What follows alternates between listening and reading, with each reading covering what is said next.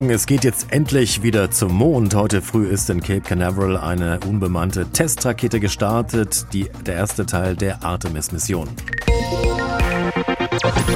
Ja, mehrmals seit dem Spätsommer ist dieser Start ja schon verschoben worden. Das Ziel ganz klar der Mond und deshalb wurde die Mission auch nach der griechischen Mondgöttin Artemis benannt.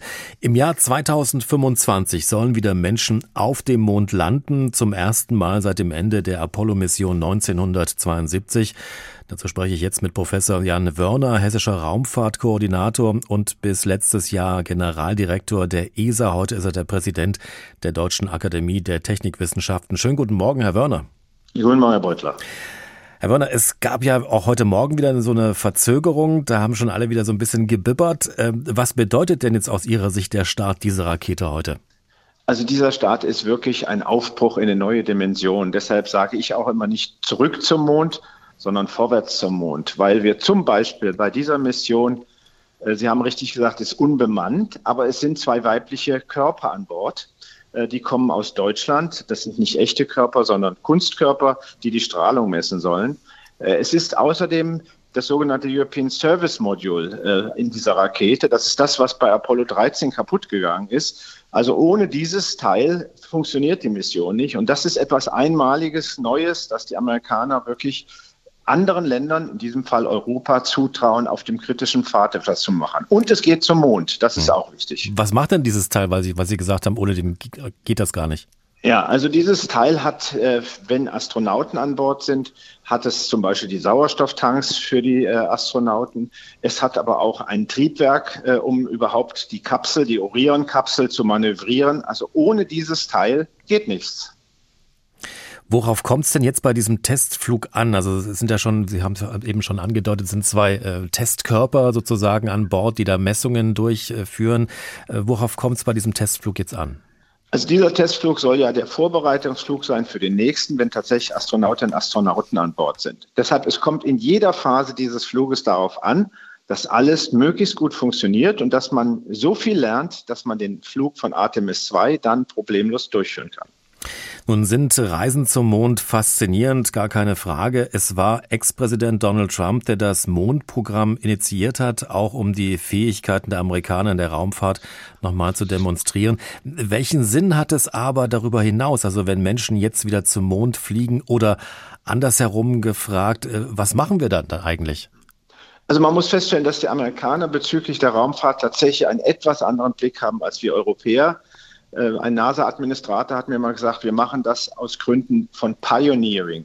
Äh, das würden wir nicht machen in Europa. Wir sehen immer den Nutzen der Raumfahrt. Und der Mond ist ein sehr interessantes Teil, weil es so etwas wie ein Archiv der Erde ist. Vermutlich ist er entstanden durch einen Zusammenprall zwischen einem anderen Himmelskörper und der Erde. Und anders als die Erde ist auf dem Mond nichts passiert seitdem. Ein paar Krater, aber die Oberfläche ist ganz stabil. Deshalb ist das aus wissenschaftlichen Gründen spannend. Es ist spannend aus, ähm, auch aus Gründen, zum Beispiel, wenn man auf der Rückseite des Mondes später mal ähm, ein, äh, ein Observatorium aufbauen, um tief ins Universum zu gucken. Aber auch jede Mission, die wir bisher durchgeführt haben in den letzten 70 Jahren, hat immer auch Dinge gebracht, die wir auf der Erde wieder verwenden könnten. Also zum Beispiel Wassersparen auf der ISS. 95 Prozent des Wassers dort wird wiederverwendet. Ähm, das heißt, nur 5 Prozent braucht man frisch. Das sind Technologien, die dort entwickelt wurden, die jetzt auf der Erde sind oder Krebsforschung, die man im Weltall in der Schwerelosigkeit viel besser machen kann. Also es gibt immer einen großen Nutzen der Raumfahrt und auf den guckt die europäische Raumfahrt. Es soll ja am Ende bei dieser Mission auch darum gehen, eine dauerhafte Mondbasis zu errichten. Wie genau müssen wir uns das jetzt vorstellen? Also welche Aufgabe wird diese Mondbasis haben? Also ähm, es gab ja in den 60er und Anfang der 70er Jahren des letzten Jahrhunderts diese Apollo-Missionen, die blieben immer nur für einige Stunden oder auch nur kurz äh, zwei Tage oder so da. Diesmal soll tatsächlich dort eine Forschungsstation aufgebaut werden, ähm, wobei die Frage noch nicht ganz klar ist, wie lange dann Astronautinnen und Astronauten auf der Oberfläche des Mondes verbleiben. Jedenfalls ist keine Siedlung geplant, um das auch gleich, gleich zu sagen. Wir wollen diese wunderbare Erde nicht verlassen.